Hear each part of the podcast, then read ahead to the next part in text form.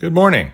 It's April 2nd, and welcome to Doing Life, daily devotions for finding peace in stressful times. This is the audio companion to the book of the same name. This morning's topic is ingenuity. Never tell people how to do things. Tell them what to do, and they will surprise you with their ingenuity. General George S. Patton. My five year old granddaughter, no, wait, six year old granddaughter, Allie, had her birthday yesterday. Remember your birthdays when you were a kid? Remember your own kids' birthdays when they were little?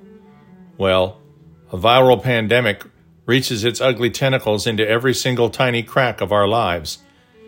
And on her birthday in 2020, that's what was happening. It reminds me of the pyracantha that I once had to strip from our brick walls growing up in Tulsa. It latched onto every little crevice and when you went to pull it out, it made every effort to impale you with its razor sharp thorns. Well, needless to say, there was no birthday get together party for little Allie in 2020. The virus saw to that. But there's an extensive school neighborhood Facebook presence in Prosper, Texas, and a bunch of moms decided this particular viral incursion would simply not go unanswered. So my daughter knew when to take Allie out in front of the house at the designated time and watch the parade of cars drive by with happy birthday signs, balloons, and blaring the birthday song out the windows. My 31 year old niece, who works for Facebook and lives in the stricken Bay Area, had a Zoom party for at least 20 as I scrolled the live feeds on my MacBook. We've all seen videos that bring tears to our eyes of weddings in the backyard with only parents and preacher, and then a parade of a hundred cars of well wishers passing slowly by the house as the newlyweds came out the front door to head for their car. Our church, life group, and office have all been meeting for weeks using Zoom and our laptops. My brother and I both attended Rice University in Houston as undergraduates. Today, I received an email from my brother with a link to an article about a 22 year old Rice University engineering student who whipped together a ventilator for less than $20 using existing Ambu bags and will be mass produced as early as next week. Remember, this was written in April of 2020. There's an old Platonic expression my grandparents used to use constantly necessity is the mother of invention. Even in 380 BC, when it first appeared in Plato's Republic, the ingenuity of man, when faced with adversity, was known as one of our species' defining characteristics. Why is that the case?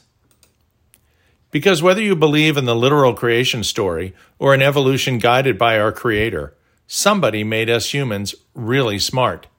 The Bible is full of stories of man's ingenuity. Ruth 3 1 through 18, 1 Kings 3 16 through 18, Joshua 8, etc. God wants us to love Him. How? With all our heart, soul, and mind. We've said it before but as the Westminster Catechism clarifies for us, the chief end of man is to glorify God. Scripture tells us over and over again exactly how to do that. We do it by loving God and by loving our neighbor. Matthew 22, 36. It is remarkably just that simple. When circumstances get you down, especially when you think everything's literally going to hell in a handbasket, another favorite expression of my grandparents, Remember what magnificent creatures God has made man to be. Man is one of the weakest, slowest mammals with the least powerful senses. Yet, in the midst of a pandemic, who's going to help you get through to the end? Is it true that it's all going to be okay? You can bet it is, because there are literally hundreds of millions of people, all of whom are worried and scared just like you are, but they are all imago Dei, made in the image of God. God said, let us make man in our own image, according to our likeness.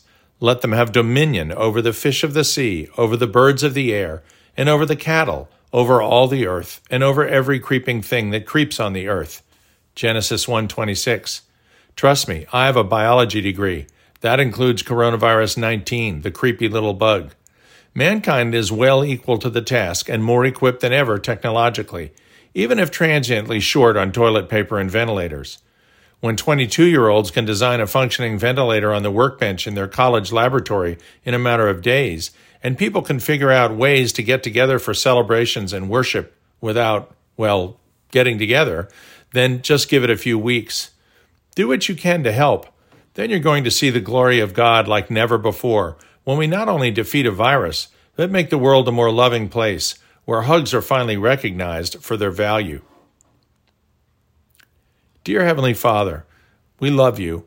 How blessed are we that you saw fit to make us in your image, unlike all the creatures of the world. Thank you that you've given us a mind creative enough to both love you and solve any problem thrown our way. There are no problems, only solutions waiting to be found. Amen.